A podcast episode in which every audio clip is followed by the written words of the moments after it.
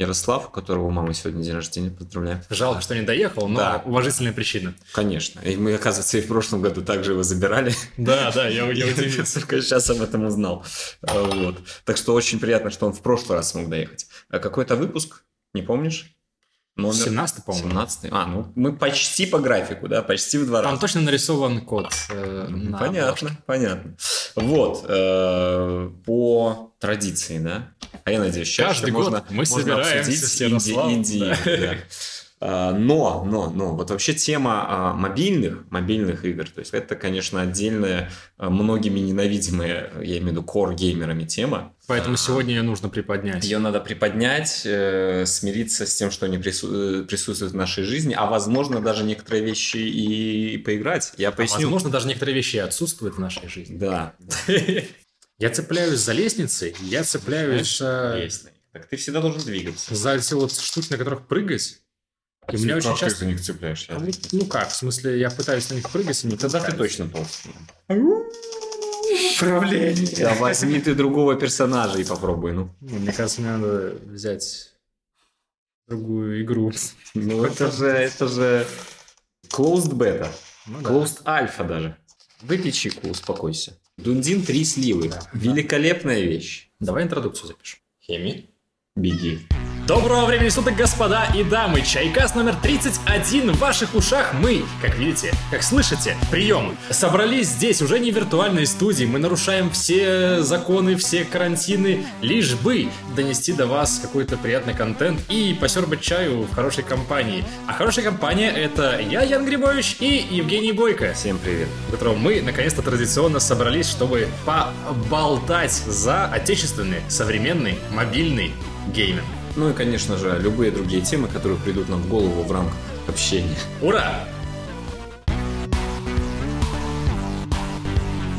Вообще, по факту, да, карантин не хотелось нарушать, но Ян так хотел чаю нормального попить, что я уже просто... Сжалился. Этот риск стоит того.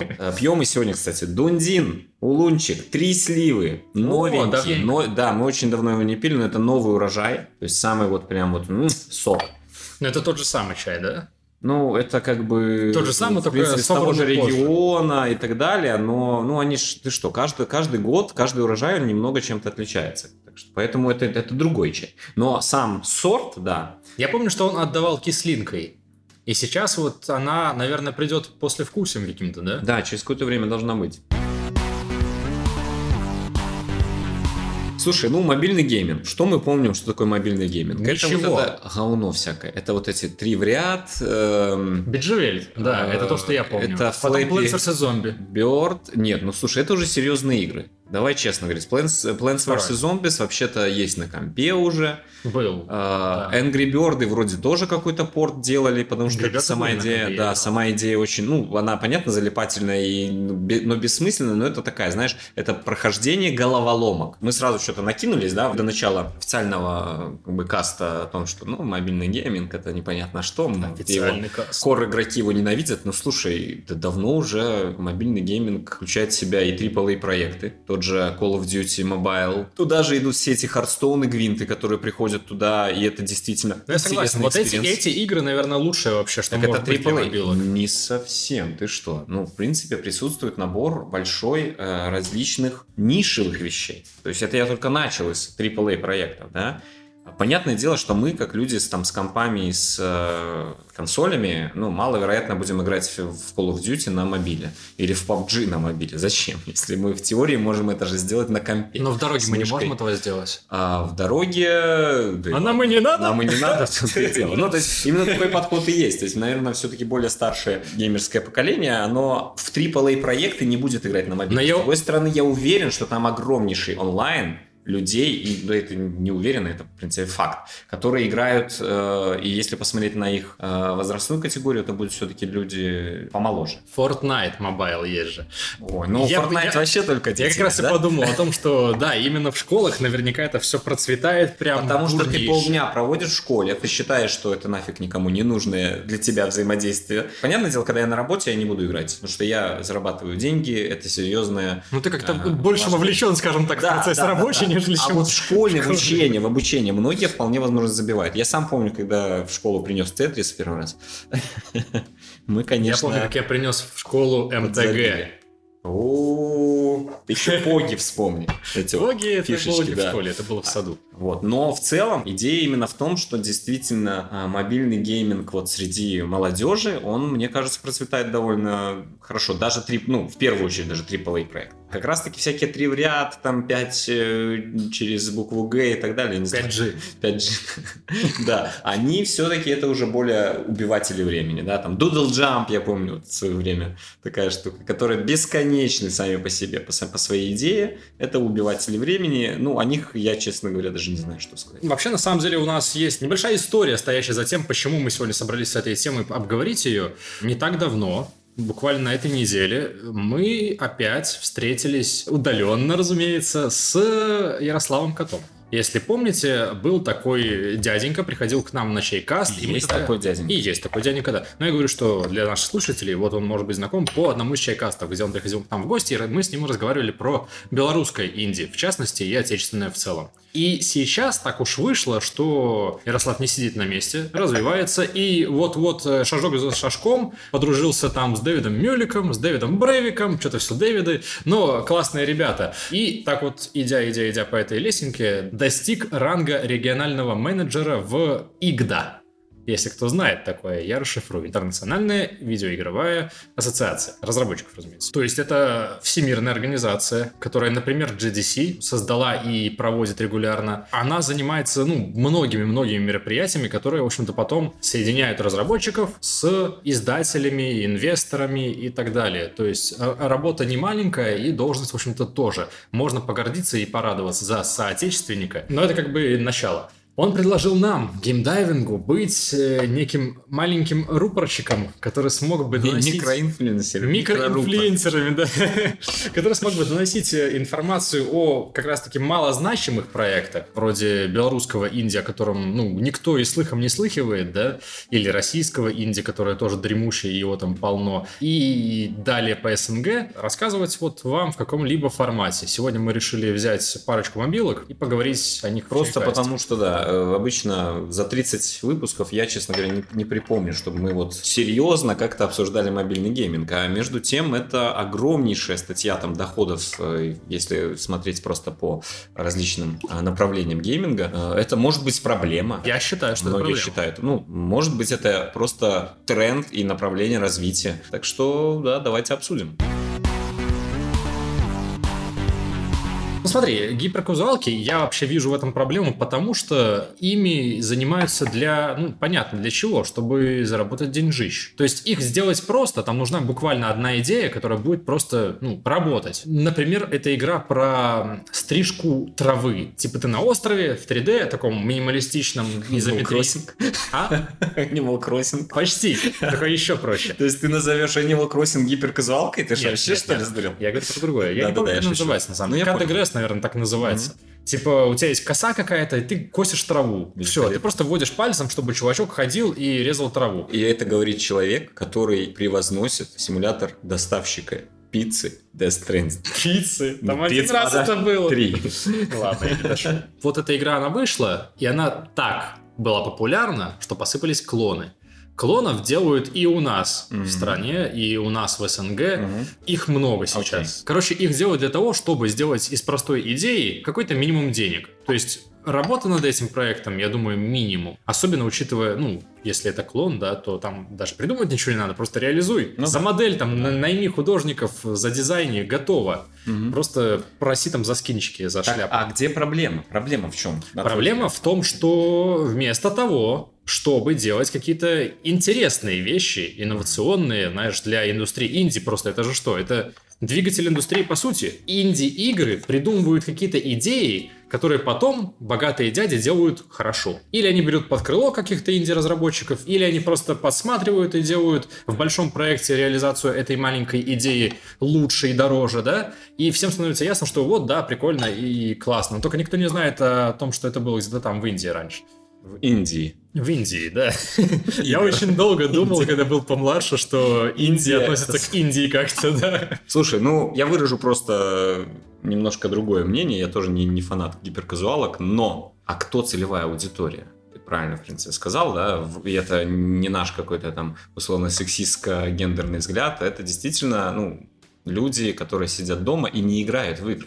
Да. В целом, ну, там, ты назвал это домохозяйки, но это могут быть любые вот такого плана люди, которые в не гиперказуальные игры, назовем их. Нет, ну, фрилансеры вполне вероятно. Но это люди, которые не играют в игры, кроме гиперказуалок. То есть, когда ты говоришь, что гиперказуалки условно захватывают рынок, возможно, это не совсем так. Гиперказуалки не захватывают рынок. Они нашли нишу, которую никто никогда не трогал, потому что никакой Death Stranding данным игрокам не нужен. И этот рынок заполнили как бы вот эти гиперказуалки. Несколько лет назад была вот эта статистика про то, что там мужчины и женщины в равной степени играют в игры, люди всех возрастов играют в игры. И вот такого рода статистика, которая, ну, явно не коррелирует с реальностью, если глянуть, допустим, Twitch. Оказалось, что туда были включены вот все вот эти... Да, именно супер, так. Ян, знаешь... Тетрис был включен. Все говорят, что марихуана, это как называется? Это getaway drug. Ну, короче, входной наркотик, да?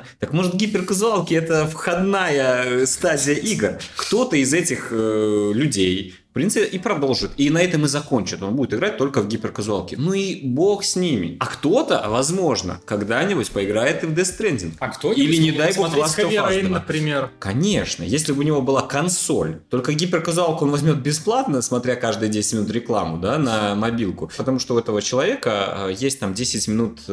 между каждыми полчаса, когда там ребенок спит, да, или не знаю, или там надо куда-то бегать, там что-то, да, делать, там, ну, человек, например, разъезжает по городу постоянно. Mm-hmm. Как ты в этот момент поиграешь в условный Last of Us 2? Да никак. Remote play. Вот когда он будет полноценный, тогда можно и обсудить. Я о том, что просто вот эта ниша вполне возможно никак не пересекается. Вполне возможно. Значит, можем это обсудить.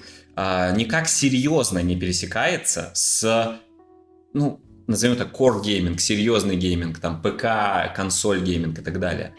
Единственное, кто пытаются, кстати, вот на текущий момент никак, после PS Vita пересекаются. Это, конечно, пересекаются, и никто не мешает. Я сам примеры приводил в начале каста про колду там и так далее. Мобильный гейминг, та же колда, PUBG, там, Fortnite, и еще более яркие представители в этом плане, это Hearthstone и Gwint, это продолжение твоего кор-гейминга. Особенно Hearthstone, Gwint, господи, играй на компе. Ну, да, Hearthstone и Gwint, да, а да. Колда... Нет, колда нет, это скорее просто другой форм-фактор. Это другой форм-фактор для людей, у которых... как ты правильно сказал, они не находятся часто дома. Я не знаю, кто это. Потом, когда они приходят уже домой... Это китайцы. Может быть. Что-то не знаешь. Домов нет. Например, да. AAA гейминг я бы разделял все-таки на мобилках на две части. Это действительно экстеншн твоему кор-геймингу, который вполне может и заменить, если тебе кажется, что тебе легче взять мобилу и поиграть в Hearthstone на мобиле, потому что у тебя удобная мобила или там iPad, там какой-то планшет, да? Играй без проблем. И вполне возможно, это плюс. Да не вполне возможно, даже очень хорошо. Я хотел бы поиграть на условном форм-факторе Свитча в... Не знаю, давайте посмотрим. Я хотел сказать Ведьмак, и потом понял, что я и так играю сейчас Ведьмака на нем. Ну хорошо, там полгода, год назад я хотел бы поиграть, и они молодцы, это и сделали. Спасибо CD Projekt Red и кто там переносил ее. Я хотел бы, наверное, поиграть в... И вот опять в Outer Worlds, и он есть уже на Свитче. Короче, я хотел бы поиграть в какую? В Борду третью. О! В офлайн режиме для себя, ну просто стори пройти, поиграть в Борду третью на свече. Его там пока нет. Именно сидя просто на диване вот так, а не на компе, потому что у меня Борда третья на компе, а не на консоль. Тянуть провод до телевизора тоже неохота, да? Или я хотел бы поиграть в Splatoon на телевизоре, но тут уже Switch сам поднаторил в этом и просто сделал полноценную. Да, так я знаю. Нет, я о том, что они просто сразу же сделали... Реклама свеча, извините, да? Сразу сделали возможность играть и на теле. Но я о том, что вот это изменение форм-фактора, это классно. Мне кажется, вот к этому, кстати, индустрия давно уже идет, и все ближе и ближе. Начиная с еще времен, когда Vita была, и можно было, в туалете играть в PS-ку через Vita, да, Remote Play классический, Vita-вый. Потом Sony как бы Vita зарубила, но у нас сейчас стадия. Играй где как хочешь, пока что не взлетает, но потихоньку. Xcloud у нас. Да, у нас Xcloud, у нас в консолях нового поколения, опять-таки, вот, да. Да, это вообще. Да, не, я имею в виду, вообще рекламируется как одна из топ-фич, да, да, то есть в обязательном порядке. И у нас, опять-таки, несколько другой подход, но возможность для, по сути, компетитив игр, Hearthstone, Gwint, карточных, да, ты просто в свой аккаунт заходишь, у тебя все там точно так же, как на компе, и пошел on the go играть спокойно. Угу. Это хорошее развитие мобильных игр, однозначно. Я не вижу тут минуса. Создание COD Mobile, Fortnite Mobile, PUBG Mobile, там, не знаю, Warzone Mobile, не знаю, есть, нету, и так далее. Это тоже хорошо. Есть COD Mobile, наверное. Нет, там вроде не Warzone, а просто COD. Ну, то есть там стандартный просто COD самый. COD. А? Хеми? Бэйби. Не закайтили, да? Так вот, это хороший тоже, в принципе, путь развития для просто другой аудитории. Мы вынуждены все-таки учитывать то, что определенные возрастные различия, да, восприятия игр у всех у нас есть. Кто-то, вполне возможно, хочет быть онлайн все время и играть, соответственно, на более доступных для этих вещей девайсах. Дальше у нас идет уже градация игр, ну, не AAA, да, гиперказуалки, в принципе, понятно. У них очень четкая, пусть и огромная аудитория. Я сам ты не видишь в этом, ну, моральной какой-то проблемы, что какой? Ли, в том, что вот создатели игр, они осознают, что делают фигню, по сути. Почему фигню? Подожди, человек сидит дома, у него есть 5 минут. Между какими-то там действиями, 10 минут между какими-то действиями. Сюжет, он просто в голову не влезет. Ну, то есть он в этот момент, у человека голова там забита другими вещами. Это один из вариантов, да? Или там человек едет в метро, у него есть 10 минут до его станции. Ну. Или еще что-то. Чем он должен заниматься? Сюжет, блин, Last of Us 2 пытаться осмыслить? Пускай поиграет в This is the Police. В смысле в This is the Police? Там тебе надо думать. Один день он успеет провести. Не, ну блин, как, так, понимаешь, This is the Police это игра, в которой ты очень-очень, ну, то есть там тебе надо все равно в нее вникать, по сути. То есть ты не можешь войти в нее, провести 5 минут и выйти, чтобы это принесло тебе какое-то действительно нормальное, ну, наслаждение от игрового процесса. Мы же все-таки говорим не о том, что можешь ты или нет. День буквально так и проходит за 5 минут. Он проходит за 5 минут, но это стратегическая игра, которая говорит тебе о следующем. Ты должен из точки А во времени в точку Б во времени, да, максимально эффективно, да, да, преодолевая условные препятствия, которые тебе ставит игра, пройти. Да. Так вот, если ты в серединке вырежешь 1% игрового процесса и просто его прослакаешь, назовем это так, потому что это именно то, чем занимается человек в условном метро, ты не получишь, во-первых, никаких-то действительно стратегических вещей, либо же, если окей, ты реально до этого все время думал про This is the Police, поиграл один день, и после этого будешь думать, то ты, по сути, ну, выпадаешь из функционального состава общества, по факту, потому что ты все время думаешь, а здесь у тебя голова другим забита. Да неправда, не надо об этом все время думать. Я вон играл в дороге в какой-то там данжен, Pixel Dungeon, кажется, называется. Что там? Простейший рогалик, типа ты...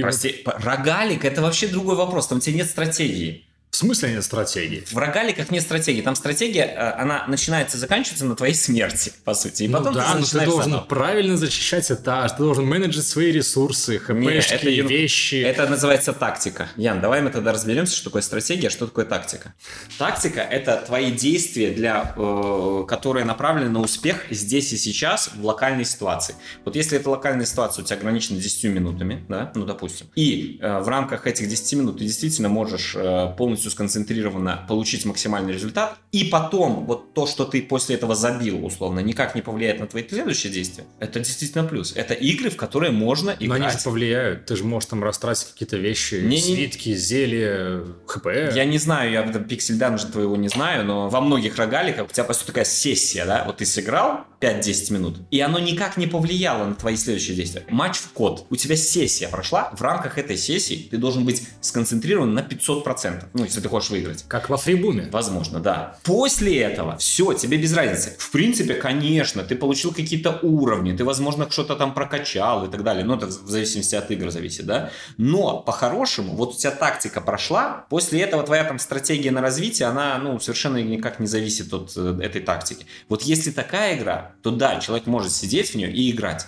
Ну, как бы вот частично. This is the Police — это стратегия. Там тебе надо все. Это, знаешь, как в SimCity. Год прошел, типа. Вот, классический пример. SimCity, давайте, я годик поиграю. Ну, год, наверное, там много. Там, слишком я уже не много, помню, да. Короче, там месяц. Ну, я не помню уже там градацию. Я не помню, как быстро там проходит время. Ну, в This is the Police дни, они вот типа начинаются и заканчиваются. Это не имеет значения. Сжатая фигура. Хорошо, в Европе Универсалис годы, по сути, начинаются и заканчиваются. У тебя каждый бюджет, деньги большие приходят так год раз большой, в год. Наверное. Не, можно быструю скорость исключить, и он будет быстрый. Но фишка в том, что год этот, по факту, он включается в череду очень большого количества лет которое влияет на то, как ты сыграл, выиграл или проиграл. Это не разовое какое-то действие. Ну да. Вот. И в This is the Police, в принципе, похоже. И если ты хочешь максимального, максимально классной игры, ты сядешь и не будешь один день играть.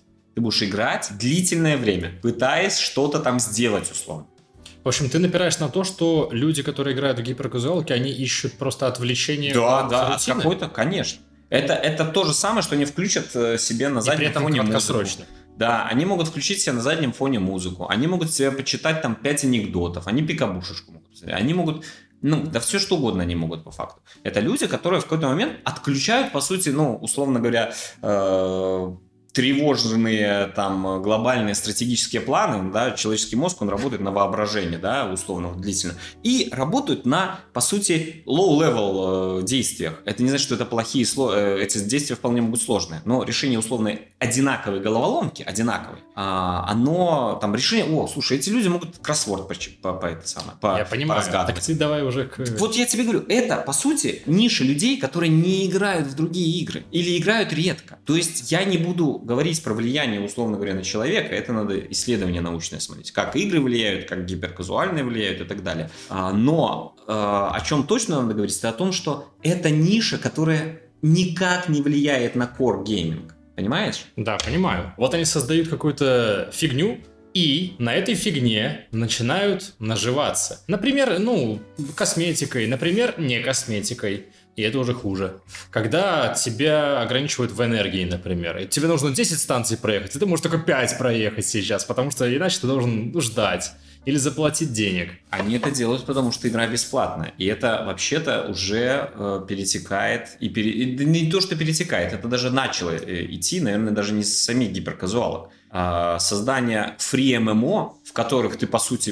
платишь за то, чтобы формально иметь доступ к каким-то доп. Вещам. Но это любой фри-то-плей, это не только ММО. Мне кажется, в момент в последний очередь вообще появилось. Может быть, да, любого фри-то-плей, в принципе, вот оттуда это перетекло из кор-гейминга точно так же.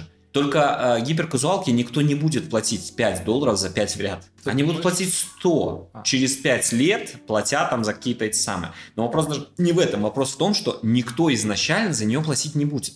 Потому что человек сидит такой, чем мне заняться мои 10-15 свободных минут? Ты удивишься, на самом деле. Из Китая очень большие доходы приходят вот к таким вот вещам. Именно. Так я об этом и говорю. То есть, если бы изначально человек готов был за нее платить, возможно, это бы и не пошло в новую схему монетизации, на мой взгляд. Вот эта схема монетизации, она же появилась не просто так. Она появилась потому, что, смотрите, у нас нету начала и конца в игре.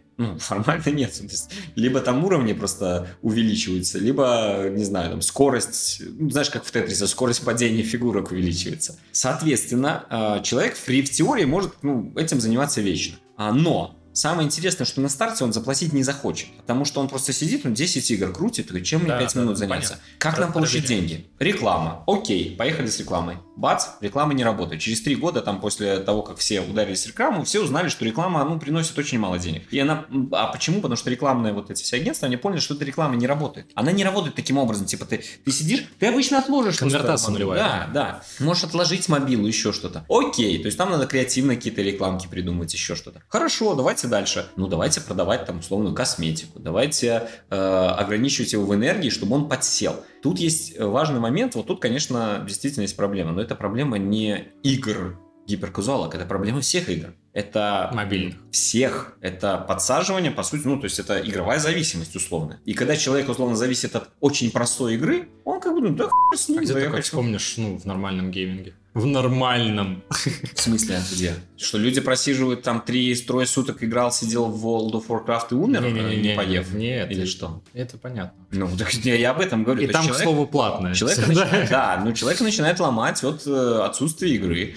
А тут гиперказуалка его говорит, мана закончилась, или, энергия закончилась, жди или заплати. Так вот именно, типа ты получаешь проходишь первый левел, да, получаешь уровень. Да. Я специально обозначил левел и уровень, как будто это разные слова, но на самом деле, да, они просто означают разные. Короче, проходишь, да, получаешь левел, обновляется у тебя строка эта, проходишь еще один, ты такой получаешь какой-то ресурс, и обновляется строка, и ты такой, как хорошо идет, я могу в это играть вечно. И уже к 4-му, например, у тебя такие, уже все закончилось. Да. А дальше ты должен платить денежку, чтобы продолжить, потому что иначе жди. Да. А как им монетизироваться, предлагаешь? Продать игру.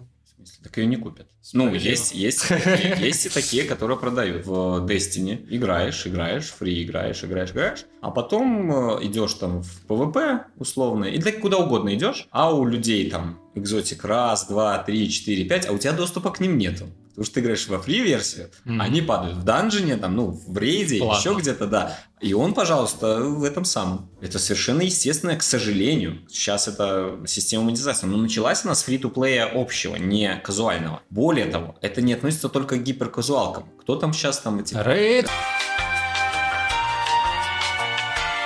Запикай их, Денис, потому что мы не хотим их вот бесплатно рекламировать. Да, нет, да, я даже... У вас есть деньги, несите их сюда. Да. Я даже платно не хочу. У меня есть опыт в этом, я шарю. Я действительно считаю, что это раковая опухоль игровой индустрии, но... А ты играл? Я не играл. А что ж ты так-то так говоришь? Я видел обзоры.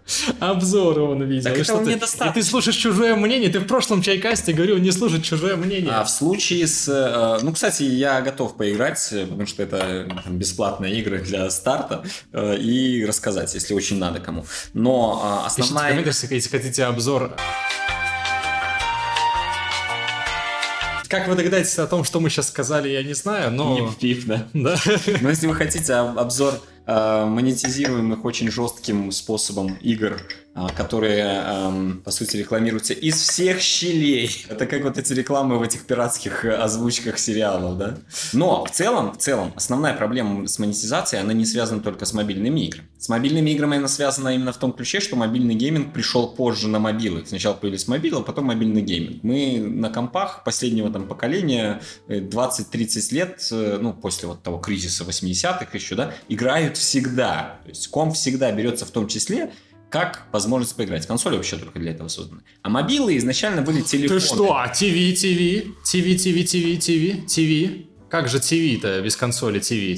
Не понял. Человек вне культурного контекста. Ты забыл E3, когда презентовали Xbox 360, что ли? А, все, Xbox One, точнее. Ну да. Блин, да я уже... Ну я ж вообще Xbox, видишь, фильтрую все новости. Презентовали что? Я хочу сказать вот что я бывал не раз, много раз на всяких там митапах, инди-фейрах, вот, которые Ярослав проводит, собственно говоря, для белорусских разработчиков и тех, кто просто причастен к индустрии, вроде меня. Я туда ходил, я смотрел на игры, которые там презентуются. Ты знаешь, что меня удручало это, когда вот, знаешь, ты приходишь, желая увидеть... Тот вот изумрудик найти, тот бриллиант, увидишь, что вот да, в Беларуси есть чуваки, которые делают классные игры. Типа вот можно хвастаться, можно прям вот показывать, дескать, вы думали там одни танки? Нет, у нас вот есть вот такая вот игра. И, короче, ты вот смотришь... Нет. Это сейчас был не битбокс, а мое выражение. Слушай, ты смотришь на представителей даже не индустрии, потому что представители индустрии это действительно Wargaming, вот здесь запались кто там, я не помню. Выпип. Да. Те, кто действительно прорвались реально в первую лигу. Ну, Wargaming, понятно. Ты же понимаешь, что Выпи, они вот буквально из этих ребят. Просто они сцепили идеи, получили инвестиции, позвали ребят. Там Бена Мэтьюса, там этого чувака, который Дюк Нюкем. Я о том, что ты не учитываешь то, что это не инди-тусовка, это стартап-тусовка. В более глобальном понимании мы говорим про стартап. Во взрослом IT стартапы в хорошем случае 1 из 10 выстреливают. Понимаешь, в хорошем случае. При этом, что если выстреливают, это значит окупаются просто. This is the Police и Wargaming — это вообще другая как бы ситуация. Мы говорим не про окупаются или не окупаются. Вполне могли This is the Police не окупиться. У Wargaming до х** проектов, которые тоже не окупились. Да? Но мы говорим об успехе даже не коммерческом, соответственно, хотя он у них на текущий момент есть, а о признании ну, вот в индустрии, в котором они, ну в данном случае в игровой индустрии. Это вообще 1 из 1000, может быть вообще 1 из десятков тысяч, потому что если бы все было так просто, типа люди пришли на метапчик, захреначили какую-то поделочку, кому-то понравилось, они за нее заплатили и все, и типа класс, то 10, даже 9,5-миллионное население Беларуси выпускало бы энное количество. Но 7-миллиардное население Земли, хорошо, 3-миллиардное население Земли в рамках вот первого эшелона наций, которые имеют полноценный доступ к компам у себя, у какой-то части населения, они бы выкидывали такое количество качественных вещей уровня This is the Police, там, танков и всего остального, что мы бы тут просто не могли бы сейчас писать что-то. Мы должны были бы день и ночь играть в них. Понимаешь, в чем дело?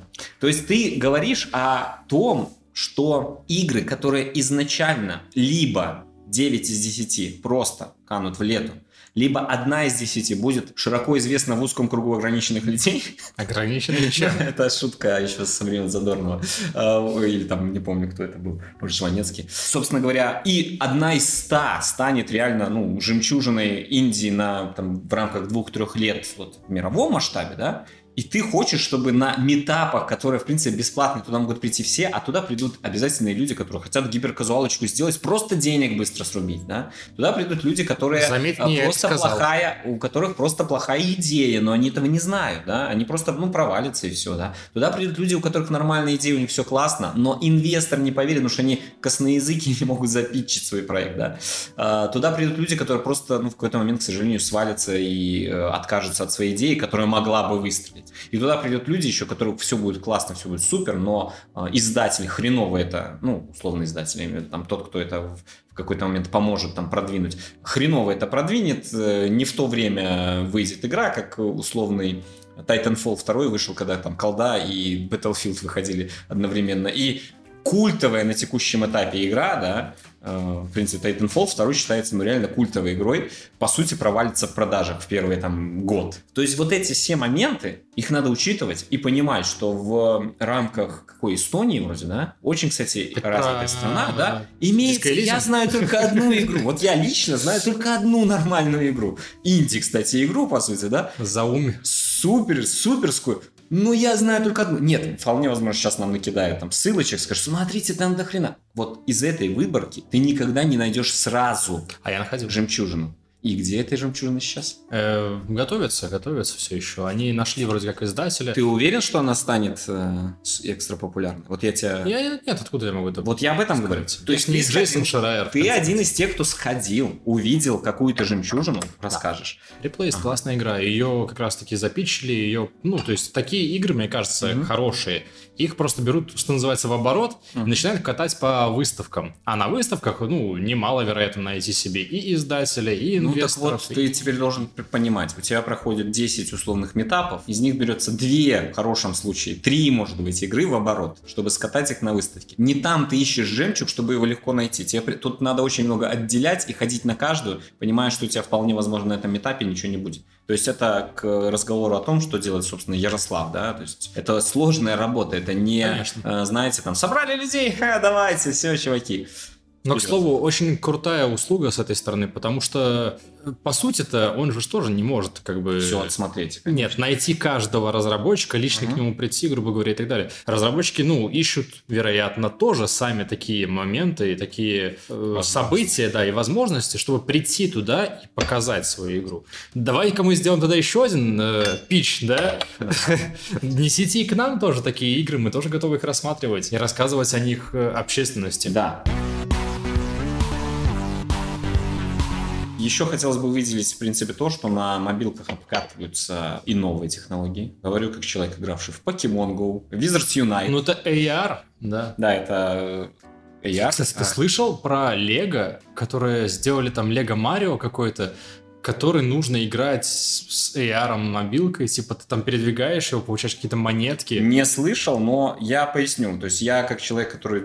любят, так сказать, активность, а не только сидеть за компом. Я очень был рад и Покемону, и Wizards Unite, но тут надо отметить, что Niantic, создатель этих игр, вообще-то значительно раньше начали всю эту тему. Это был Ingress. Хакерский этот симулятор, да? Нет, это тот же самый Покемон. Просто ты ходишь тоже по городу, захватываешь условные точки, и они треугольниками захватывают территорию. И вы воюете с 3 фракциями вроде, да, то есть, не помню, красный, желтый, зеленый, красный, желтый, синий или как-то еще, не помню точно. Понятное дело, что она не была настолько популярной, потому что там не было покемонов просто-напросто. Она была очень популярной, и она до сих пор жива. 2012 год. Это какой iPhone вышел? Третий? Ты уже спрашиваешь? Да. 3GS, четвертый, может быть. При этом, что это было? Это реально была игра, да и она остается игрой с дополненной реальностью, где у тебя вообще новости игрового мира передаются в виде типа репортажей. То есть, ну, действительно, люди брали, записывали репортаж, как будто видос с места событий, видос с реальными людьми. Лол. Это было очень классно. Это было очень классно. Это было интересно. Я даже был готов весь Минск в большой треугольник захватить, проехав 60 километров на велике, но потом там другая команда успела определенные точки захватить, и я понял, что мне надо под 100 или под 200 ехать, решил его нахер. Но это было очень классно, это действительно была классная идея. Сейчас, понятное дело, что покемоны и там визарды, Wizards Unite, это по Гарри Поттеру, они просто больше денег приносят и больше аудитории. Она еще живая? Аудитория. Покемоны и визарды? Нет, визарды. Ну ты что, конечно. Конечно? Да. Мне казалось, что она вот тогда немножко побумила и... Не-не-не, там огромное количество игроков. Это очень-очень такие интересные вещи. Но сама идея, да, то есть мобилки как таковые, это у тебя комп с камерой сразу. Ты можешь на это ориентироваться практически всегда. Сейчас нету мобилок без камеры. Ну, не есть, это эти звонилки для бабушек. Вот. Хорошо, вот мы взяли еще такие вообще отдельные игры. Их не так много. Но, кстати, Deus Ex GO. Что? А, GO. Это серия от этих а-ля настольных игр, да? Я, Лара Крофт, GO, Хитман. Да. Это же все эти самые скверы, к слову. Да, это прям от них. Слушайте. Это секс.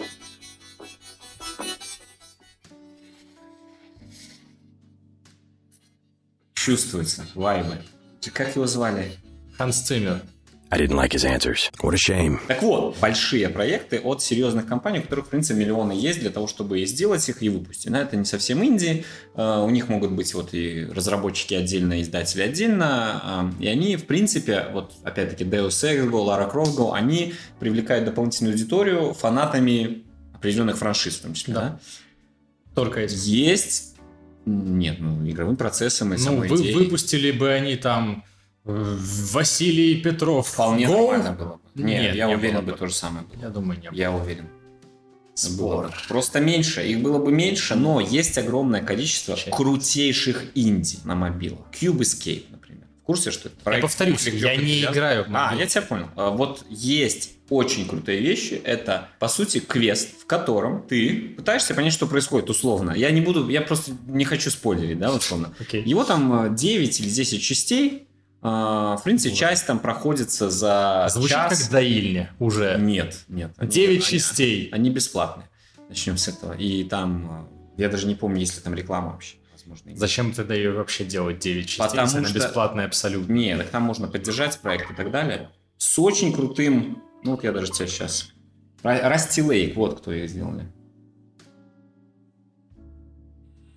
По сути, энтузиасты взяли игру, добавили в нее, ну, определенный набор, скажем так, головоломок, но полностью связанных с событием. То есть не просто головоломка там «найди А плюс Б», да? А я видел эту игру. Да, это очень круто. Она была на ПК. Возможно. Ну, то есть, вот пример очень крутых разработчиков. Инди, это чистейшая инди. Это не гиперказуалка.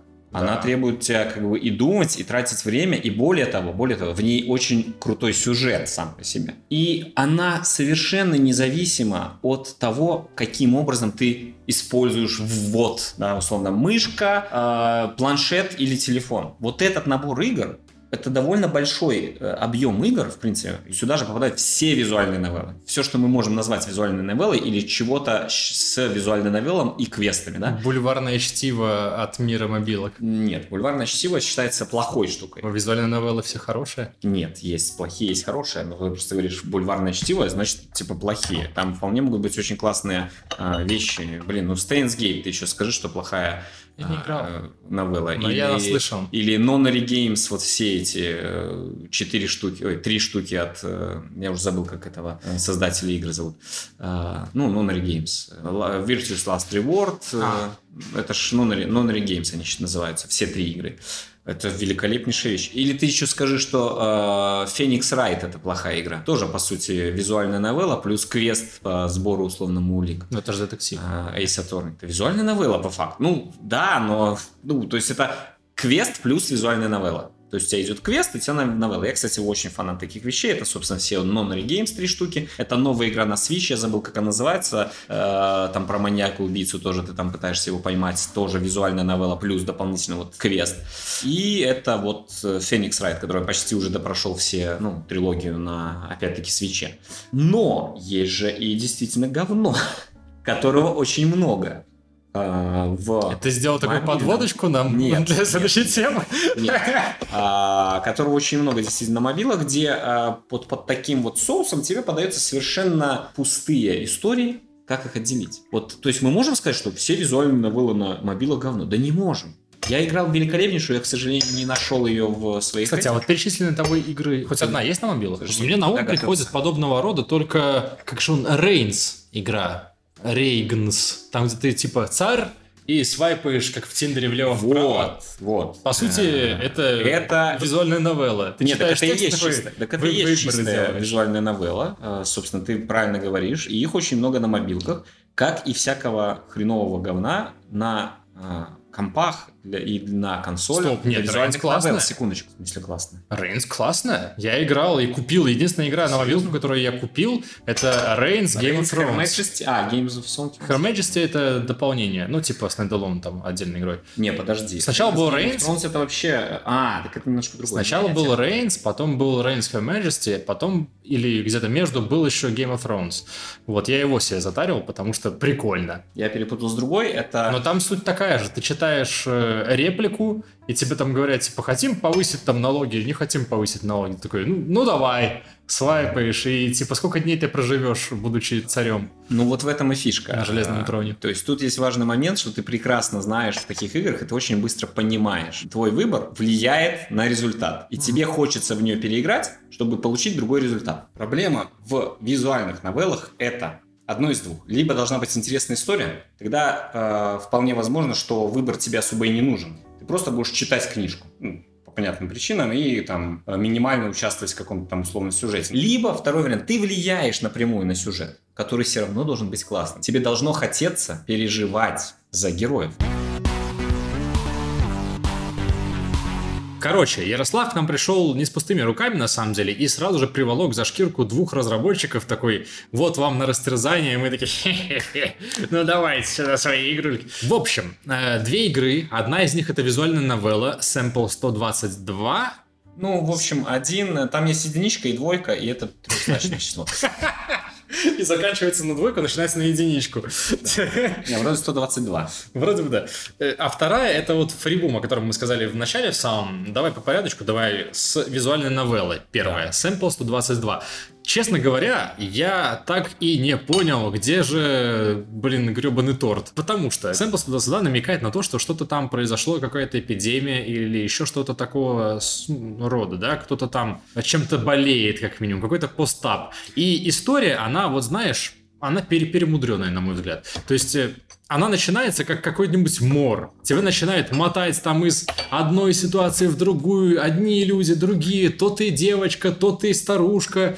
И ты просто не понимаешь, в какой вообще ты эпохе находишься, в каком времени. Да нет, во времени все понятно. И это мне вообще проблем... у меня было. У меня вообще не было проблем. Короче, что мы имеем? У нас есть некое условное племя людей, которые ушли в более племенной строй. Деградировали. Да, деградировали.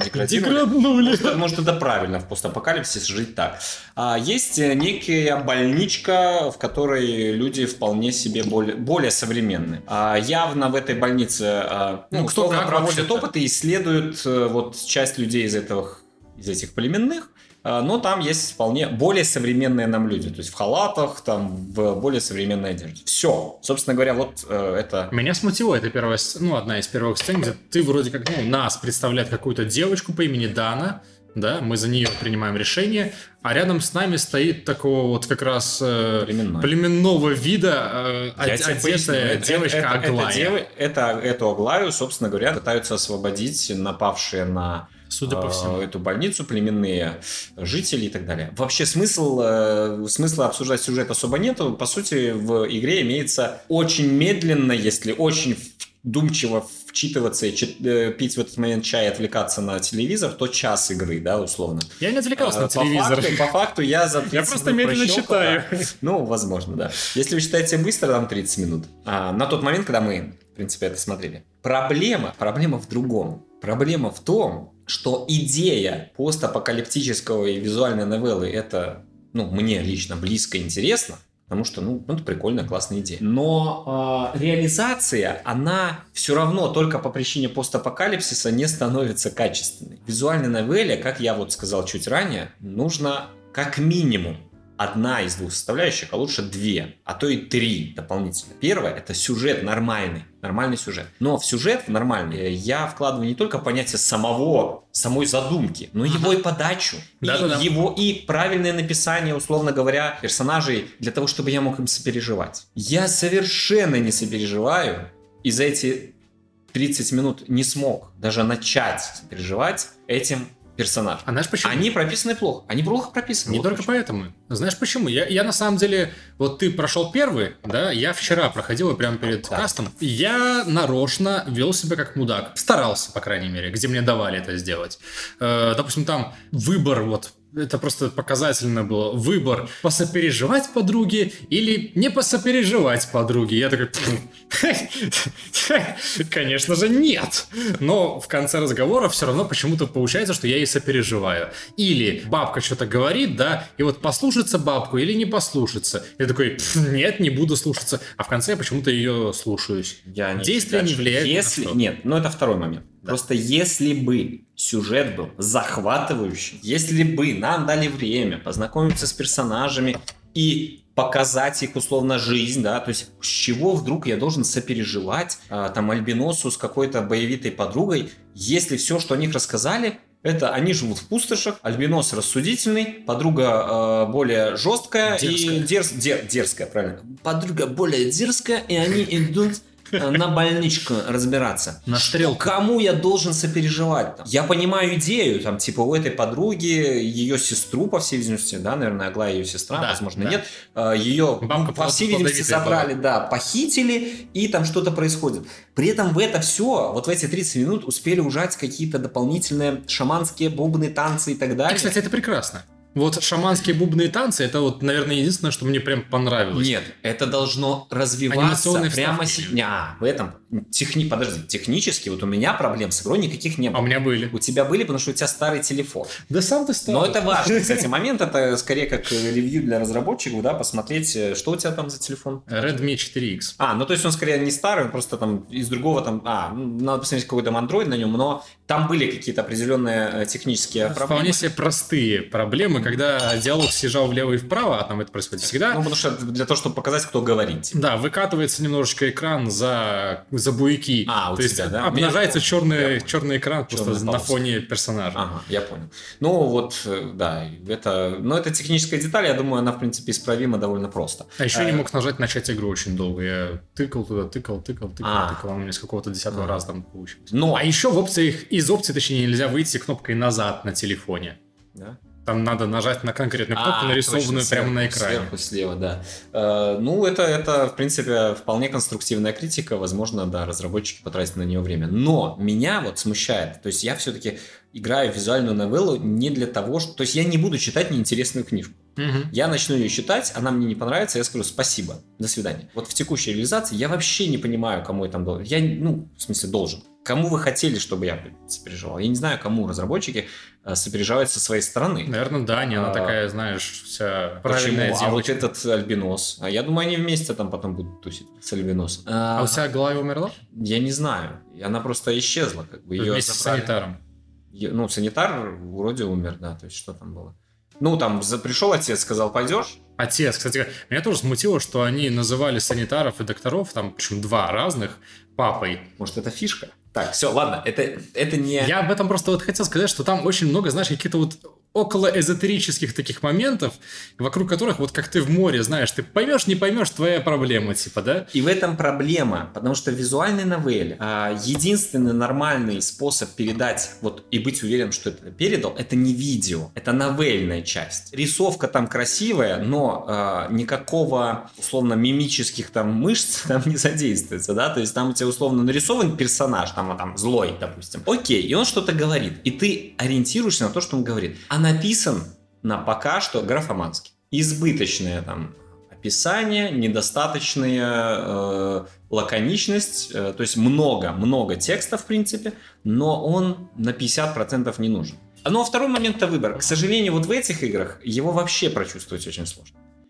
Давайте посмотрим. Я, кстати, не нашел, где там вилку какую брать. Вот не было ни одного выбора с вилкой. Я не проходил именно в плане так, я вот тут сказал так, а тут так, и как это повлияет. Ты просто мне сказал, типа, когда будет выбор, выбери вилку. Не было ни одного выбора с вилкой. В смысле? Ты, когда к тебе в комнату врываются санитары... Ты пошел с Аглаей, а я ее отправил один.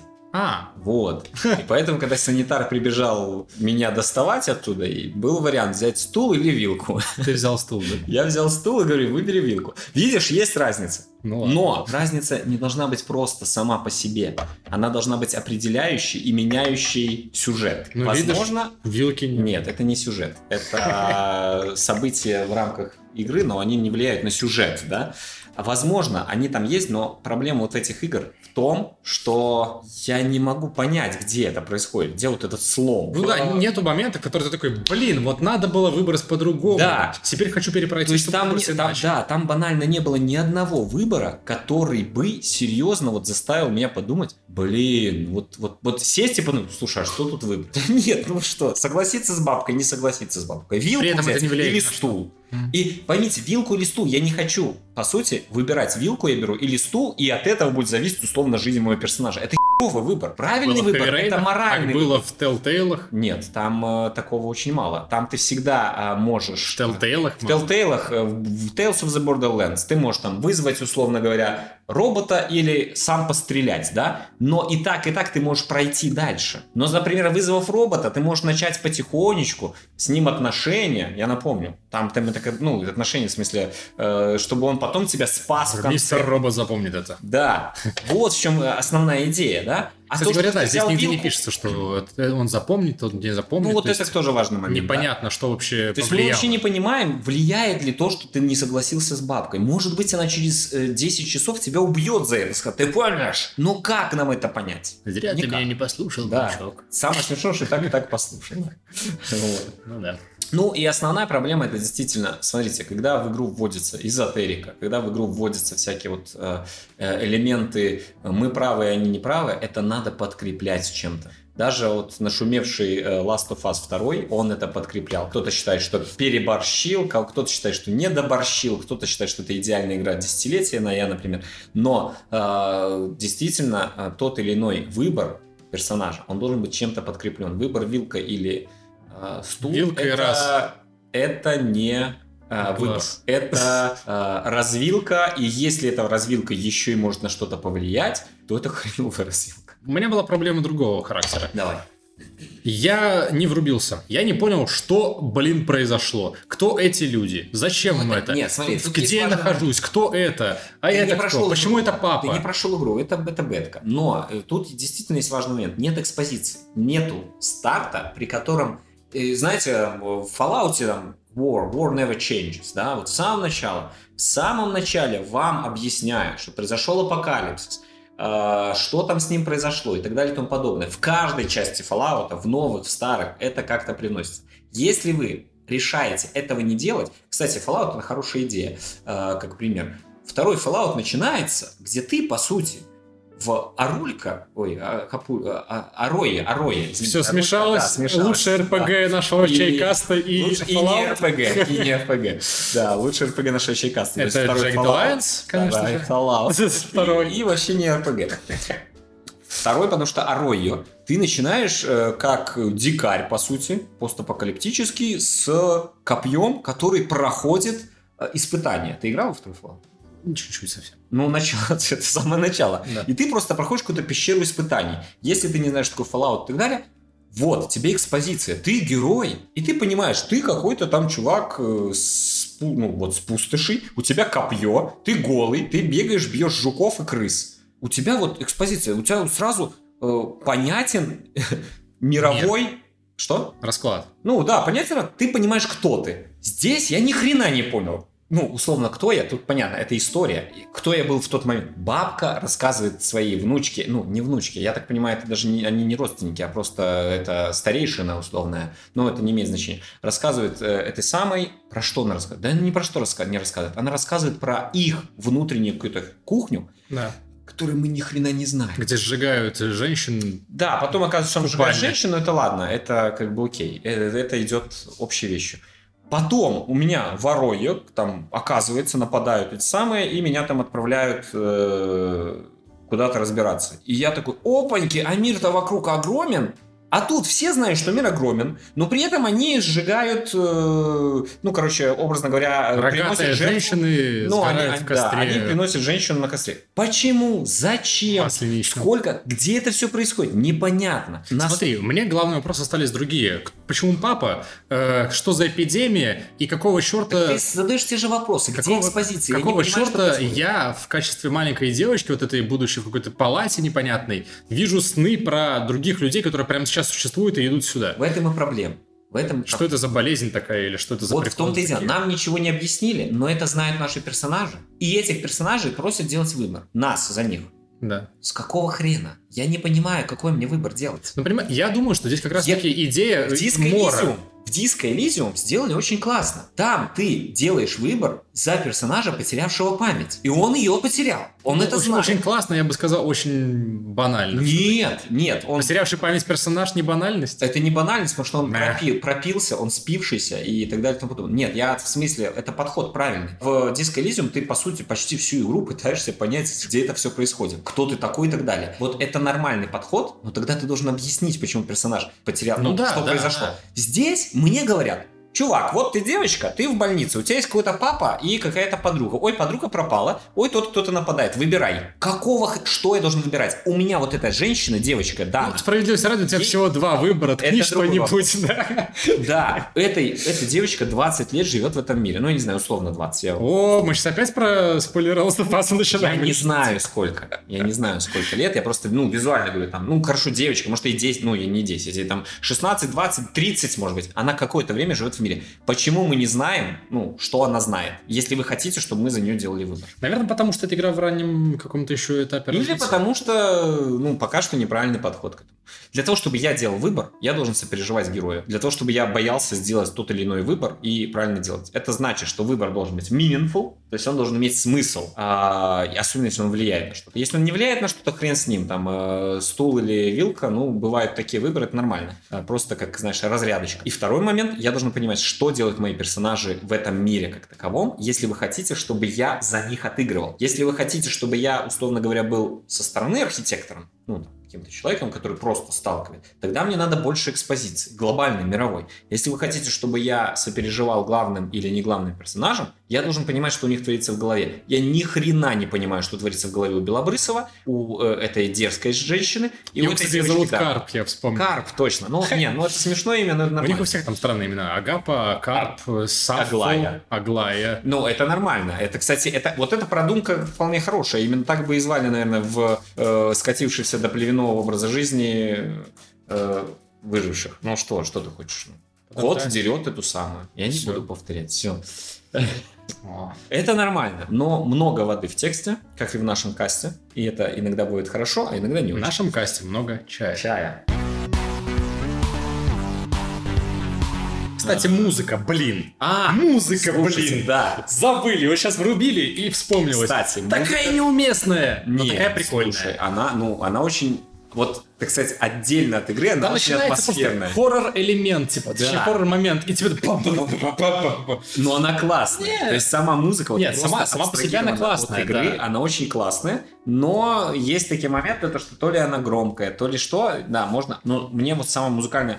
сопровождение очень понравилось, не считая вот она была максимально части. Неуместная, по-моему. Нет. Потому что момент напряженный, там, типа, вот, горит какой-то, ну, огонь в какой-то церкви, да, люди какие-то, и там начинается... Нет, так это нормально, это, типа, племя. Мне музыка понравилась. Но в целом я бы сказал, что надо дополнять, расширять и углублять атмосферность. Мало времени уделено попыткам погрузить в героя. Ни один герой не представлен. Вообще. Ноль. Но, возможно, это поменяется. Вторая была еще игра, мы ее уже упомянули вскользь в самом начале. Это FreeBoom от команды белорусской The Sort. Мы сегодня поиграли с Евгеном в нее. Это что у нас? Это моба. 2D платформер моба, да. И пока что там контента совсем с гулькинос, ну, на самом деле. Там два. Одна карта, парочка да. классов, по-моему, по паре оружия у каждого, да? Пистолет у каждого есть. И немножко перков. Там они падают из сундучков. Управление тоже банальное. Левый стик ходить, правый стик стрелять. Все, больше ничего нету. При этом по уровню разбросаны прыгалки, по уровню разбросаны, собственно говоря, эти самые перки, которые можно собирать, там хилки и какие-то еще штуки. Да. Игроков, разумеется, пока нет. Для нас нагнали специально альфа-тестеров. Спасибо. Да, спасибо Дмитрию. Он прямо вот сегодня с ним списался. И специально для того, чтобы мы рассмотрели, поговорили об этом, нам услугу такую оказал. Спасибо. Что я не сказал про игру? Ужасный звук. Я прошу прощения, конечно, за такую категоричность, но... Ну вот да, все. На самом деле я просто не осознал, пока мы играли с тобой в альфу, насколько она альфа сейчас, я не понял просто. Да. Что в ней есть, а что в ней будет. То есть сейчас там вот буквально бегаешь ты с ракетницей. Там мало всего. Один уровень, 3 класса, отличие это по сути основная их пушка, возможно хп я там особо не... Сколько у тебя было? 120? 100? Мой класс почему-то назывался инженер, но я не знаю почему, возможно это тоже как-то влияет, но по факту это какая-то девочка с шотганом и пистолетом. И парашют. Парашют у тебя тоже был. Да. Слово неудобно. Я раньше не играл в подобные игры и вообще мало играю в мобилки, я уже говорил об этом. Но я вот ругался в самом начале, и управление, мне кажется, немножко дубовое, потому что вот этот левый стик ходить, да, вот я иду, я не могу же строго направо держать, типа, этот стик. Ну, так ты можешь крутить, как и стик. Я понимаю. Вот я иду как бы вправо, вроде как я думаю, что я просто строго иду. Вот прыгалка. Чтобы прыгнуть, надо нажать немножечко вверх. Даже малейшего вверх хватает, чтобы я вот шел и полетел куда-то, абы куда я даже не хотел идти.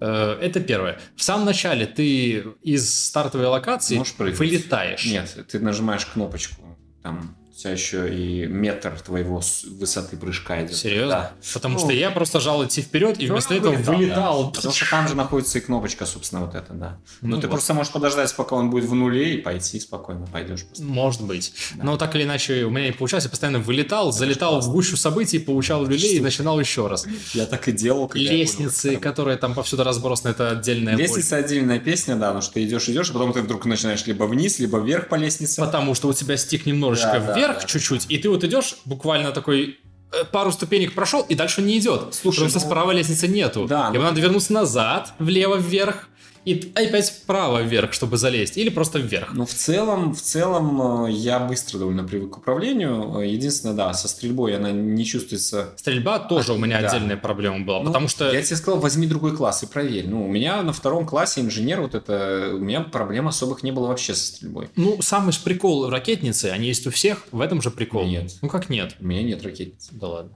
Шотган. FreeBoom. Нет? Шотган и пистолет. Бум. Бдыщ. Короче, взрыв. И я подумал, что в этом и смысл. Короче, нет, дело в том, что я должен, чтобы выстрелить, оттянуть правый стик и отпустить его. Ну, а в направлении, правый стик у тебя рисуется, по сути, траектория. Да. У меня там у шотгана вот такая вот хрень, радиальная на 30%. Да. Конус, да. Ну, вот ракета это прямая. Да, просто прямая. И пистолет. Нужно оттянуть, отпустить вовремя. У меня очень часто было такое, что я оттягиваю, отпускаю, ничего не происходит. Еще раз оттягиваю, еще раз. И вот ты меня так расстрелял с пистолета, пока я бегал от себя по прямой, и вот так вот елозил просто пальцем, чтобы выстрелить хотя бы раз.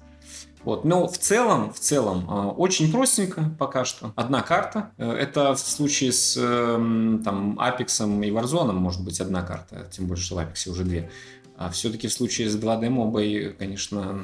Я вчера поиграл в Awesome Nuts. Игрушка тоже 2D-моба, 3 на 3. Это что у нас платформер, ну, двухмерная игра, куча разных персонажей, у каждого свои скиллы, у каждого свои штуки. И на компе, да. Вот, но, короче, там было что? Там и визуал был хороший, приятный, комиксовый. Да. Там был музыкальный ряд, приятный. Ну, вот с музыкой тут точно надо еще что-то сделать. Здесь ничего нет. Тут нет музыки и, ну, ужасный звук нормальный, да. И, ну, то есть, в целом, в это просто становится приятно играть из-за того, что оно опрятное. Здесь понятно, что бюджет не тот, наверное, чтобы позволить себе там и музыку, и художество, и так далее. Здесь все, видишь, как-то как будто бы на коленке и деланное, но непонятно просто тогда, не вложив ни рубля, кого можно купить, да, типа этой игрой. Меня в первую очередь, в принципе, интересует контент как-то.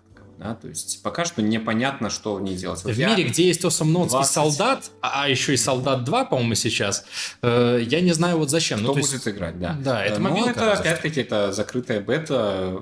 Вопрос, да, что будет дальше. Сейчас она проигрывает, в принципе, таким же доступным проектом.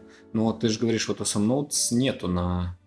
Да, да, именно, что это мобилка будет, да. И это точно игра-сервис, потому что мы в конце раунда видели получение каких-то там коинов, да. Да, ну тут важный момент, если там будет достаточное количество игроков, то ты просто будешь играть вот за коины, а за них будет что-то открываться. Вопрос, что и как оно будет работать. Смотри, в мобах всегда самое главное в мобах — это персонажи. Харизматичные А и функциональные Б. Персонажи, которые различаются не только визуально, девочка, мальчик, да. Ну это, но если мы это называем мобой. Это назвали разработчики мобой, но это такая... Назвался груздем, полезай в кузов, как говорят. Возьмут и переименуют в 2D-платформер... Арена, да. И нет, все то же самое. Objective, например. Objection. Да, то есть тут очень такая, она моба такая же, как и просто платформенная. Нет, но я в пример не зря поставил Awesome Nuts, там каждый персонаж — это уникальный персонаж, собственно говоря, за которого ты играешь по-разному. А тут просто, да, тут только оружие пока отличается. На том уровне, на котором мы поиграли, мы не могли что-то потратить. Вот именно, и я пока просто не вижу, зачем бы мне, например, покупать там 10-го персонажа, если у меня есть один бесплатный. Смотри, еще раз повторюсь, мы не знаем, как, кстати, с Sample 122, да, там финальный результат. Это скорее вопрос к тому, что если мы, условно, смотрим вот на такой проект, но не знаем ничего про планы, то он нам не может понравиться, скорее всего. Ну, это только совсем уж жемчужина должна быть. Я себе представляю. Облагороженный внешний вид, облагороженный звуковой ряд и музыкальный, да. Может быть, поправят управление, да, в конце-то концов. Немножко. Персонажа нужно как-то уникализировать. Как-то есть сделать слово? Уникальный. Спасибо. Более уникальными. Более уникальными. Да. И тогда, возможно, она будет как бы, ну, привлекательной для инвесторов, издателей, да, кого-то еще, чтобы дальше развить это дело в что-то, что, ну, сможет захватить какие-то массы, да, ограниченные, как ты сказал. Ну, мы говорим сейчас как раз таки, чтобы она могла захватить большие массы. Просто мы не знаем мобильный рынок, вполне возможно, что... Опять же, название, оно привлекательное. FreeBoom легко залетает. Но если за этим FreeBoom будет скрываться долгое время такая начинка, вот надо с этим работать тоже. Да. Ну, я тут особо добавить ничего не могу. Баги. Надо работать. Надо фиксить баги. Баги, ну не только баги. Баги я особо и не заметил. Я скорее там вот эти опечатки. Ну, ладно. Лайдерс это раз, но я скорее говорил про управление. Ну, это, наверное, не баг, это фича, да? Это... Слушай, ну, у меня не вызвало проблем управления. Это не интуитивно. Я скорее бы сказал, нет, у меня все как бы интуитивно. Не вылетающие ракеты, запирающие тебя лестницы. Ракеты перезаряжайся. Смотри, по лестнице это не управление. Это управление. Нет. Почему я, идя, вот я иду по лестнице, да, я поднимаюсь по ней, почему, если я нажму вперед, я не могу с ней спрыгнуть просто? Это физика. Почему я вишу на ней? Это физика игры. Ну и при этом я могу стрелять. Нет, ну это глупость. Это не управление, это физика. Почему я не могу прыгать сам? Ну, вот это вопрос. Но мне кажется, это как раз-таки в том числе и в сторону управления. Потому что в трейлере там прям все вскачут, что-то быстренько все происходит. На этих самых, на падах, скорее всего, нет? Точках, на которых... ну да, наверное, да. Если всем приходится стиком на геймпаде вот так стрелять, то это вообще классно. Знаешь почему? Потому что тут-то не физический стик, а там ты еще реально вот такой штукой делаешь, это как будто реально выстрел. Это вполне рабочая идея. Вот физика лестниц, она действительно... дуболомная физика этих прыжков пока что, но она довольно дуболомная. Ты сразу понимаешь, в чем проблема, когда начинаешь либо вниз, либо вверх, и тебе приходится как-то пытаться вернуться назад. Ну, кстати говоря, видишь, они что-то, видимо, делали с этим, потому что парашюты явно не в первую секунду родились здесь, потому что ты вылетаешь за 3-9 земель, но ты не хочешь прилететь прямо на базу. Да, чтобы тебя просто расстреляли. Поэтому ты можешь остановиться в паре. Очевидно, что надо что-то доделывать и добавлять. Мало контента, мало уникальности в плане тех же персонажей. Непонятно, зачем в эту игру играть постоянно, как в тот же запикиваемый Денисом, с которым хотя бы можно героев открывать новых, понимаешь, да? И да, они там действительно разные. Они еще различаются. Они еще и разные, да. Тут я не понимаю, зачем. Пока что. И это совершенно естественно, что я сейчас пока что не понимаю, то есть потому что нам не питчили эту игру, а дали просто бет. Эта игра явно она для того, чтобы заработать денег, да? А как заработать денег? Вот тут именно вопрос возникает. Но я вот, кстати, вот в рамках ознакомления с этими двумя играми понимаю, что нам надо с Ярославом пообщаться и попросить его предоставлять, ну, или обсудить с ним, да, каким образом. Потому что эти две игры пока что явно не готовы. Ну, то есть для того, чтобы их просто... Но в этом же смысл. Нет, я имею в виду, для того, чтобы их просто без какого-то там реального взаимодействия с человеком, который ее делал, обсуждать. В этом смысле. Ну, наша задача оценить потенциал. Но они не уникальны в форме своей, поэтому они могут быть с крутым потенциалом, только если содержание будет. А содержания тут пока что очень мало, и мы не знаем. Они завтра собираются релизиться вот с этим. Тогда, извините, это... хреново. Или они собираются еще 2 года. Или они... Нет, я про обе даже сейчас, про Сэм. В этом и смысл, что мы сейчас с тобой накидаем чего-то, говна, как правило, да, судя по тому, что из нас льется. Нет, смотри, я не хочу накидывать говна. То есть я хочу... Никто не хочет быть злом. Вопрос даже не в этом. Мистер Снейк, Веном Снейк. Я уверен, что вот эти все моменты, они понятны и самим разработчикам. Потому что они, если хоть кому-то показывали эти игры, им похожие вещи могли говорить. Да. У нас, возможно, более-менее несколько иной взгляд, потому что мы там условно еще там на компах и на этих играем, а они могли показать там условно маме, папе и девушке или папе. Ты видел, как они нас взъегоривали там? В смысле взъегоривали? Я первый был, когда мы во второй раз победили, я первый в нашей команде. Не знаю, Костя 123 постоянно... Тебя убил? Потому что он за мою команду. Хорош, Костян, молодец. Кстати, да, лобби нету еще. Короче, все вот такого рода онлайн-игры, то есть нам, кстати, в принципе повезло, нам дали одну совершенно чистую офлайн-игру, да, одну вот чистую онлайн. Они в теории могут выстреливать следующими моментами. Это очень крутой вот проработкой всех деталей, да? Там уникальность персонажей, там классные механики и все остальное, в которых надо погружаться и пытаться понять. Или они могут выстреливать просто какой-то вот компетитив средой. Но на мобилках я не верю в то, что можно нагнать просто людей, которые платных или неплатных, которые прям вот смогут среднюю игру сделать там топовой в плане компетитива, да, вот, желанием там повоевать. Потому что для этого нужны глубокие механики. Пока что тут механика простейшая. Там это инженер, технишен, какие тебе еще механики нужны? Механик, ну да. Мне нужен персонаж механик. Механик, Джейсон Стэтхэм. Да. Как результат, тут пока что не глубокая механика, соответственно, пока что игра целится в довольно казуальную такую арену. Солдат, но для мобилок. Помнишь такую игру? Да. Вот. Но если она целится в довольно казуальную, она должна быть тогда выхолощена в плане вот просто этой казуальности да нельзя. Да? То есть должно быть настолько все интуитивно, просто и интересно, чтобы именно казуальные игроки туда приходили. Если бы она была сложнее сама по себе в плане механики, всяких действий... Надо было строить башни там. Ну, кстати, почему нет? Да, почему там пробежал куда-то, там оп-оп-оп, что-то построил, надо обстрелять, ее надо сбивать и так далее. Тогда бы она могла привлечь башню за секунду. Просто как Fortnite. Вот. Мы не знаем, в каком направлении будут двигаться разработчики. В принципе, ну, она работает. Она работает. Но лайдерс надо перенимать в лидерс все-таки. Если мы не имели в виду...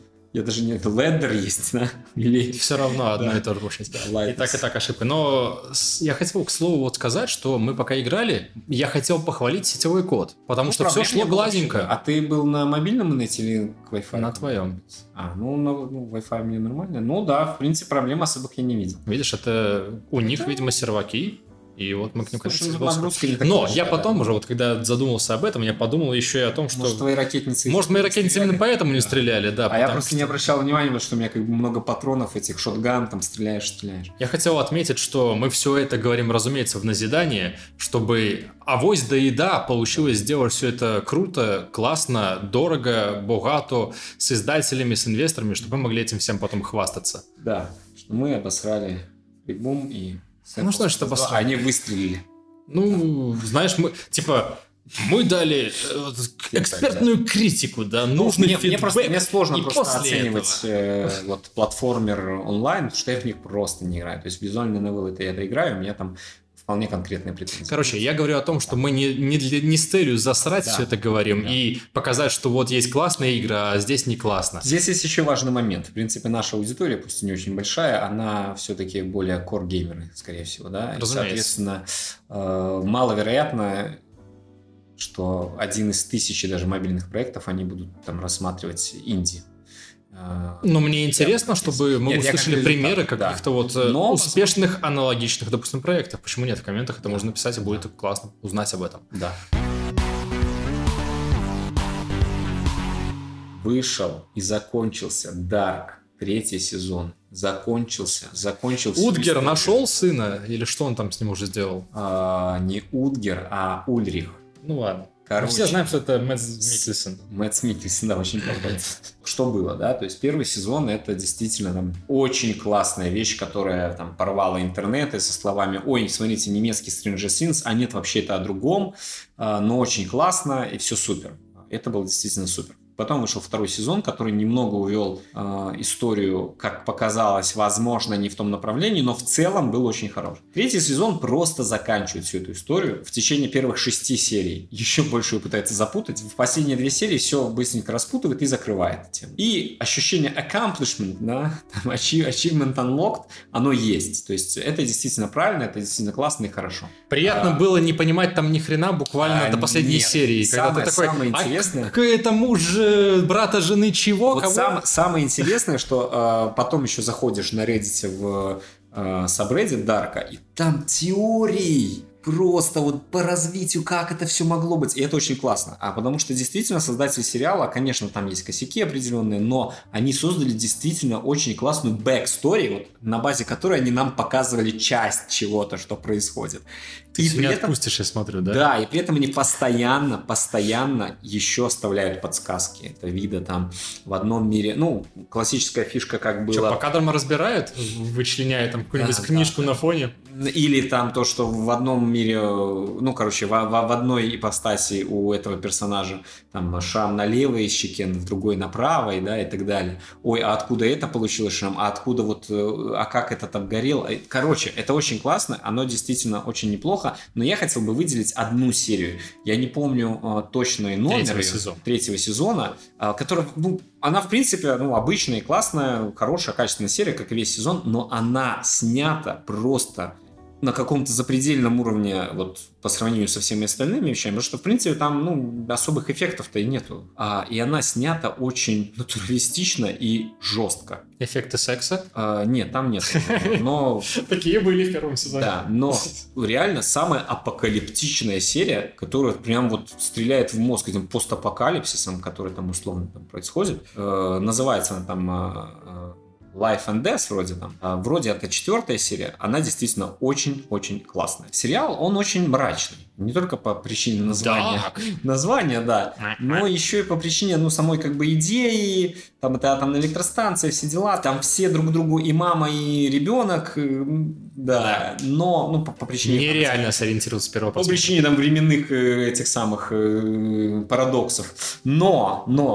Вот эта серия, она просто берет себе и окунает просто. А мы можем еще и вот так жестко. Мы можем вот так вот мрачно. При этом на это играет все там, да. То есть там и атмосфера, и события, которые там описываются. И просто, если весь сериал в плане красок, он тоже там мрачный, но там часто зелень, какая-то осень, может быть, еще что-то. Тут они просто тебя макают в какую-то всю серию идущий дождь. Death Stranding. Да, практически. Очень. Макает тебя в Кодзиму. Почему-то вот меня она просто вот... впечатлила эта серия. Но вопрос не в конкретной серии. Вопрос, конечно, в том, что сериал закончился. Это закончился? Приятно. Да. Это финальный сериал. Они просто взяли и закончили сериал, потому что они вот планировали рассказать историю, они ее рассказали. Я такое очень люблю. Как, собственно, там Breaking Bad какие-нибудь, да? Когда вместо того, чтобы там таить... 11 сезонов? 5. Вообще-то. Почти. Да?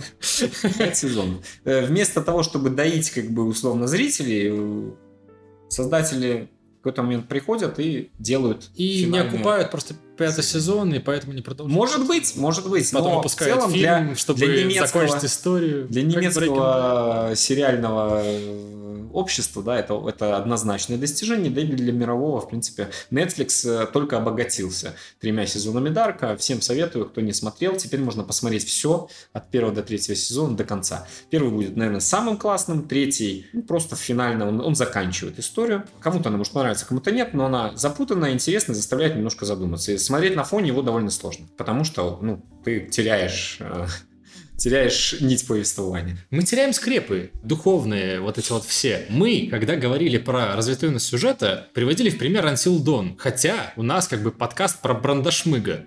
Кстати, да. Где очень наглядно показывается... Да, где очень наглядно показывается, что такое controversial choice. Да. По сути, кстати... Брандашмык в этом плане очень хорош. Вот возвращаясь к теме Sample 122... Вот именно! Это нормально. Как мы пропустили вообще? Подожди.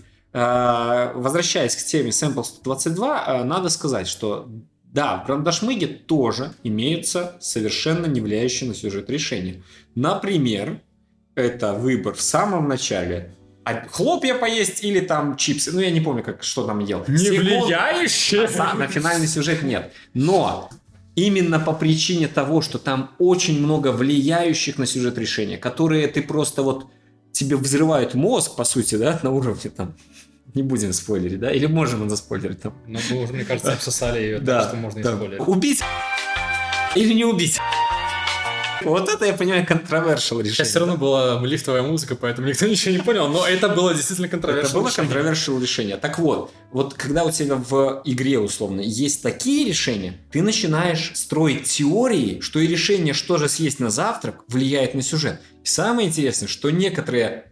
кажущиеся не влияющими на сюжет решения, в действительности на него влияют. И тебя в самом начале тыкают носом, по сути, потому что это часть сюжета. Если вы хотите создать классную визуальную новеллу, которая именно построена на решении, она должна иметь такого уровня решения. Я хотел, на самом деле, еще отметить, что мы прошлись катком, но все-таки спасибо разработчикам, что, во-первых, имеете смелость как бы выносить незавершенный явно продукт, да, на оценку сторонним людям, потому что, скажем так, художники, как правило, боятся показывать до тех пор, пока не вот уже отполировано, вот уже точно готово, вот уже я уверен. А это может занимать и не год, и не 10, иногда, в отдельных случаях. А в данном случае нам как бы дали посмотреть, что за кулисами, грубо говоря. Поэтому вся наша оценка, суждение, критика и так далее, оно, понятное дело, идет под призмой того, что, понятно, что игра еще не завершена, и ее можно сделать лучше, все еще, сейчас. Тем более в плане...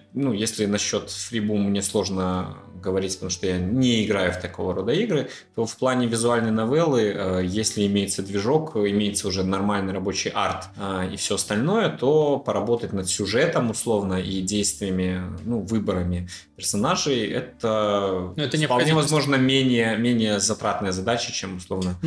Я бы не сказал, все-таки работа... это основная задача. Нормального сценариста будет стоить нормальные денег, соответственно. Я так понимаю, все-таки сценарист... имеется, и вопрос просто...